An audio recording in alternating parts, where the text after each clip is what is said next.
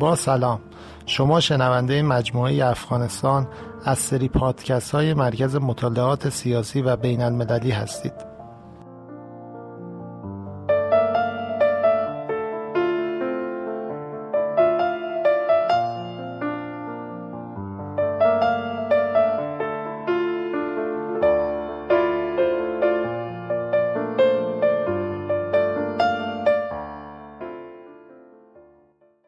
بسم الله الرحمن الرحیم امروز خدمت دو تن از کارشناسان ارشد حوزه منطقه غرب آسیا هستیم. جناب آقای مهندس میر محمود موسوی که سالها مدیر کل بخش غرب آسیای وزارت امور خارجه بودند در پاکستان و در هندوستان سفیر بودند و به عنوان کارشناس ارشد در رابطه با غرب آسیا و به ویژه مسائل شبه قاره هند و افغانستان هم مطالعه کردن و هم مطالبی رو ارائه کردن همچنین در خدمت جناب آقای محسن روی صفت هست هستیم که ایشون هم سالها در بخش غرب آسیا پست های متفاوتی رو داشتن. از جمله رئیس ستاد افغانستان وزارت امور خارجه بودند به عنوان معاون سفارت ما در کابل معاون سفارت ما در هند دهلی نو و همچنین در نمایندگی های ما در پاکستان.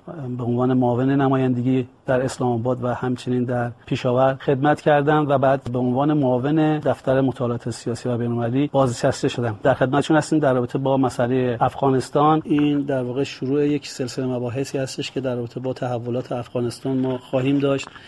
من سلام می‌کنم خدمت جناب آقای موسوی و خواهش می‌کنم که در رابطه با این تحولاتی که در افغانستان میگذره بیشتر در ارتباط با توافقنامه صلحی که در دوحه بین دولت آمریکا و گروه طالبان امضا شد. بعد از 18 سال جنگ بین طالبان و آمریکا در افغانستان و 18 ماه مذاکرات فشرده بین دو طرف نهایتا به این توافقنامه رسیدن و اینو امضا کردن. یک جور توافق عدم تعرض هستش که طالبان متحد شده که به نیروهای خارجی در افغانستان تعرض نمی‌کنه. از اون طرف هم آمریکایی ها تعهد کردن که ظرف مدتی کمتر از سه ماه نیروهای خودشون رو به 8600 نفر و بعد در مدت 14 ماه کل نیروهاشون خارج کنن. سوال من مشخصا از جناب آقای مهندس موسوی هستش که شما فکر می‌کنید که به چه علتی طالبان از یک طرف و آمریکا از طرف دیگر به این نتیجه رسیدن که باید با همدیگه به این توافق برسن؟ در قضیه افغانستان اولین نکته که باید بهش توجه کرد پیچیدگی مسئله است و اینی که ما وقتی بحث صلح رو داریم خیلی سریع به ذهن دم می‌رسه که خب دو طرفی هستن به همدیگه دعوایی رو دارن و این دو طرف قرار هستش که در یک چارچوب به همدیگه مذاکره کنند و به نتیجه برسن. در مورد افغانستان این صدق نمی‌کنه چون طرفهای درگیر زیاد هستن. چه طرف های منطقی چه طرف های فرامنطقی چه طرف هایی که در درون خود افغانستان وجود دارن و مسئله به دلیل اینکه مدت زیادی طول کشیده چهل سال هست این درگیری وجود داره هی افزایش پیدا کرده این طرف. در حال حاضر اون چی که به عنوان طرح صلح در مورد افغانستان مطرح میشه با عنایت به این پیش زمینه باید در نظر گرفته بشه. یعنی طرف های مختلف در این قضیه کل دعوای افغانستان اینها فاصله های برابری نسبت به این موضوع با همدیگه ندارن و انگیزه های مشابهی هم ندارن. انگیزه هاشون متفاوت هست. اونچه که مشخصا در سوال شماست متوجه طرح صلحی است که یک طرف اون امریکاست و یک طرفش طالبان. هرچند که فراتر از این رو ادعا می‌کنه که داره بهش رسیدگی می‌کنه در مسئله صلح ولی در عمل اونچه که ما احساس می‌کنیم دو طرف هدفهای خودشون رو در چارچوب این طرح صلح دارن تعریف می‌کنن. یک طرف امریکا یک طرف طالبان. و همین دلیل هم هستش که ما دولت کابل رو کمرنگ ببینیم در فعالیت ها در حضورش و در امتیازاتی که احیانا باید از این قضیه بگیره. و شاید که اگر در مجموع به نتایج این طرح صلح نگاه بکنیم کمترین نتیجه رو برای دولت افغانستان داره و بیشترین نتیجه رو برای دو طرف که امریکا و طالبان هست داره. امریکا چرا براش نتیجه داره؟ با توجه به هدفی که برای خودش تعیین کرده تعریف کرده. هدفی که دولت ترامپ برای خودش تعریف می‌کنه در افغانستان متفاوت از با دولت های قبلی شاید تا حدودی. و اون این هستش که ترامپ در پی استفاده از این طرح صلح برای موضوع انتخابات پیش روش داره و به همین دلیل رفتارهای خودش رو متناسب با این قضیه تنظیم می‌کنه. در مورد طالبان اونچه که ما در این طرح صلح می‌بینیم وضعیت یه مقدار روشنتر هست. طالبان در طول 20 سال گذشته یا بیشتر دائم در فکر ابزار و وسایلی بوده راههایی بوده که قدرت خودش افزایش بده مشروعیت خودش رو در بین کشورهای مختلف دولت‌های مختلف تعریف بکنه تا بتونه سهم بیشتری در آینده افغانستان داشته باشه. در این طرح صلح فعلی که مورد بحث هست مورد اشاره هست بنابراین ما این دو طرف رو داریم. امریکایی که هدفش شاید نمی‌تونیم ببینیم که صلح نهایی افغانستان باشه و به همین دلیل هم نمی‌تونیم همچین انتظار داشته باشیم از همچین طرح صلح در بیاد. اما در مورد طالبان ما این رو می‌بینیم که به شکل یک نردبانی نگاه می‌کنه تا می‌تونه خودش رو بالاتر بکشه و سهم بیشتری در افغانستان میگه در این زمینه ما می‌تونیم بگیم که دو طرف قدم هایی رو برداشتن.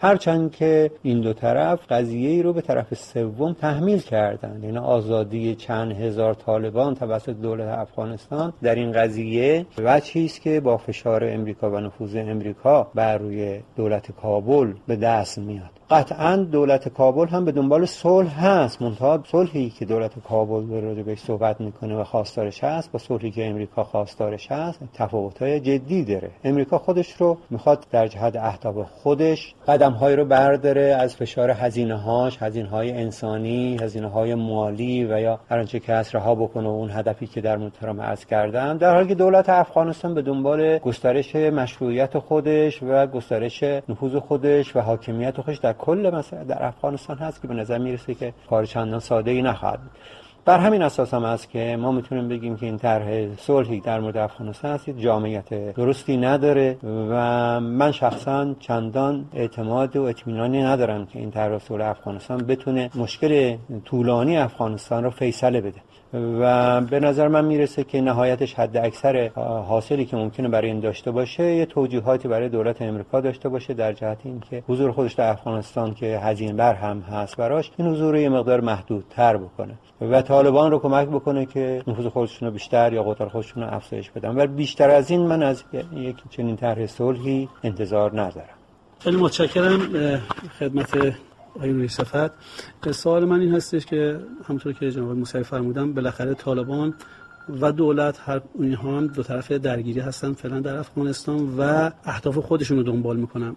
سوال من این هستش که چطور هست که بعد از این توافقنامه‌ای که بعد از 18 سال جنگ به دست اومده در افغانستان باعث نشده که خشونت ها کاهش پیدا کنه و یا تموم بشه؟ برعکس ما می‌بینیم که ظرف ماهای گذشته وسعت خشونت ها و تعداد خشونت ها بیشتر شده و حتی بعضی از مقامات دولت افغانستان صحبت از این می‌کنن که آمار قربانیان هم نظامی و هم غیر نظامی در افغانستان بالا رفته. خدمت شما عرض شد که وضعیت فعلی سیاسی و امنیتی افغانستان نتیجه سیاست های گذشته است. یعنی اینکه در گذشته هر اقداماتی در زمین های سیاسی امنیتی شده ما نتیجه امروز می‌بینیم. و این مذاکره بین طالب و آمریکا نتیجه شکست سیاست های آمریکا در افغانستان بوده. چرا که در مرحله اول به طور خیلی روشن و صریح مقامات آمریکا گفتن ما به دنبال از بین بردن طالبان هستیم در 18 سال پیش. بعد از مدتی اعلام کردن که در صورتی که طالبا از دست از امنیت نظامی برداره می‌تونه به عنوان یک طرف سیاسی در مذاکرات باشه. باز عملی نشد. بعد از مدتی تعدیل کردن سیاستشون گفتن که اگر عملیات بزرگی در و انفجاراتی در افغانستان نشد و طالبا به نوعی دست از عملیات علیه نیروهای آمریکایی بردارن حاضرن باش مذاکره بکنن. ولی آمریکایی گفتم دوباره که آتش بس یک شرط ضروری برای این کاره. و باز طالبا دست بالا رو داشتن و آمریکا از موضوع خودش عقب نشینی کرد و گفت در عین حالی که ما طالبا آتش پسند نمی‌کنن می‌تونن در مذاکرات حضور داشته باشن و یه بخشی از قدرت سیاسی در جامعه افغانستان باشه پس ما می‌بینیم که قدم به قدم عقب آمریکا از مواضع خودش در قبال طالبا عقب نشینی کرده. این چرا این کارو کرده؟ به دلیل اینکه سیاست هایی که آمریکا در افغانستان به کار بوده سیاست های درستی نبوده راهبردی نبوده مطابق با وضعیت محلی نبوده. یک آمار آرزوها یک دیدگاه دیدهایی داشتن که اون دیدگاهاش منطبق به جامعه افغانستان نبوده. در عین حال هزینه های بسیار زیادی هزینه در افغانستان انجام شده. 700 800 میلیارد دلار میگن در افغانستان. آمریکایی در طول این 10 سال هزینه کردن. در سال 2011 کنگره آمریکا شروع کرد به یک تحقیق راجع به وضعیت افغانستان که تا سال 2014 تموم شد و در سال 2014 این انتشار یافت. به صورت غیر علنی و محرمانه. که پارسال با تلاش‌های روزنامه واشنگتن پست بخش‌هایی از اون تونستن گزارش منتشر بکنن. تو اون گزارش میگه که از سال 2011 هیچ گونه امیدی به حل موضوع افغانستان توسط نیروهای آمریکایی وجود ندارد. ولی خب یه سری منافع کمپانی های بزرگ تسلیحاتی پنتاگون افسران اطلاعاتی که رفت اومد می‌کنن تو افغانستان و از قبل اون حق معمولیت های خوب نصیبشون میشه یا ترابری ها ارتباطات اینها همه منافعشون در این بود که موضوع افغانستان همچنان ادامه پیدا بکنه و آمریکایی همچنان حضور داشته باشن. یه سری منافع ژئوپلیتیکی یا استراتژیکی که تو افغانستان هست براشون. لذا واقعا وضعیت موجود افغانستان عینیت شکست سیاست های کشور در این سرزمین بوده. همطور که جناب مهندسان فرمودن این موافقتنامه صلح جامعه نی بیشتر در جهت این بوده که هزینه های آمریکا در افغانستان کاهش بده. یکی از هزینه ها تلفاتی که اون کشور داشتن. این تلف یعنی آمریکایی‌ها از طالبان خواستن که بهشون دیگه حمله نکنن و بعد به مرور زمان هم بتونن این نیروها رو خارج بکنن. این هم هنوز مشخص نیست که تا چند اندازه ای عملی میشه. هرچند که بخش مهم شده ولی هنوز یه بخشش مونده که امیدواریم که در آینده این هم محقق بشه. متشکرم. جناب مهندس موسوی شما به سه لایه بازیگران در افغانستان اشاره کردین لایه منطقه‌ای فرامنطقه‌ای و داخلی افغانستان. از یک طرف دیگه هم صحبت کردیم. راجع به این که در داخل افغانستان این مسائل این راحتی قابل حل نیست. من می‌خوام برگردم یعنی دیدگاه های همه باید دیده بشه. برمیگردم به این سال که با توجه به اینکه بالاخره شما فرمودین حتی آمریکایی‌ها خیلی زیاد دولت افغانستان هم در این توافقنامه صلح و مذاکراتش خیلی بازی ندادن و راه ندادن بهشون که دخالت بکنن. شما فکر می‌کنید که با توجه به اینکه اینها حتی دولت داخل در داخل افغانستان دولت رو هم خیلی در جریان قرار ندادن در سطح منطقه هم قاعدش اینجوری است که حداقل خیلی از کشورها رو در جریان قرار ندادن. شما فکر می‌کنید که واکنش کشورهای منطقه‌ای در قبال این توافقنامه صلح در افغانستان چی بوده و چی باید باشه. من گمان می‌کنم که ما در دو سطح به این مسئله باید توجه کنیم. یک سطح سطح رسمی مواضع دولت ها هست که خب همه شنیدن. ولی اونچه که در لایه های زیرین بعد بهش توجه کرد من گمان نمی کنم هیچ کدوم از طرف های منطقه‌ای مسئله افغانستان این توافق صلح رو به اون تعاریبی که امریکایی ها دارند برای خودشون توجیه بکنن. هم پاکستان و هم ایران و هم هند و هم چین و هم روسیه که حال در اطراف این قضیه در منطقه هستند. می‌دانند که این توافق یک توافق جامع نیست و می‌دانند که همچین توافقی راه حل نهای قضیه افغانستان نیست. پیچیدگی های مسئله افغانستان برای کارشناسان مسئله افغانستان روشن هست و اونها آگاه هستند که مسائل فراتر از این موضوعاتی است که در چارچوب این طرح صلح در عنوان میشه. دعاوی مرزی و ارزی که در منطقه وجود داره رقابت هایی که در منطقه وجود داره اینا سوابق تاریخی است که اگر بهش توجه نشه راهگشا نخواهد بود. یک چنین طرحهایی نهایتا به همون هدفهایی که ذکر شد در بخش اول صحبت منتج خواهد شد در بهترین شکل خودش. داره و در اون هم معلوم نیست که همون نتایجی هم که براش طراحی شده اون نتایج رو هم به دست بیاره.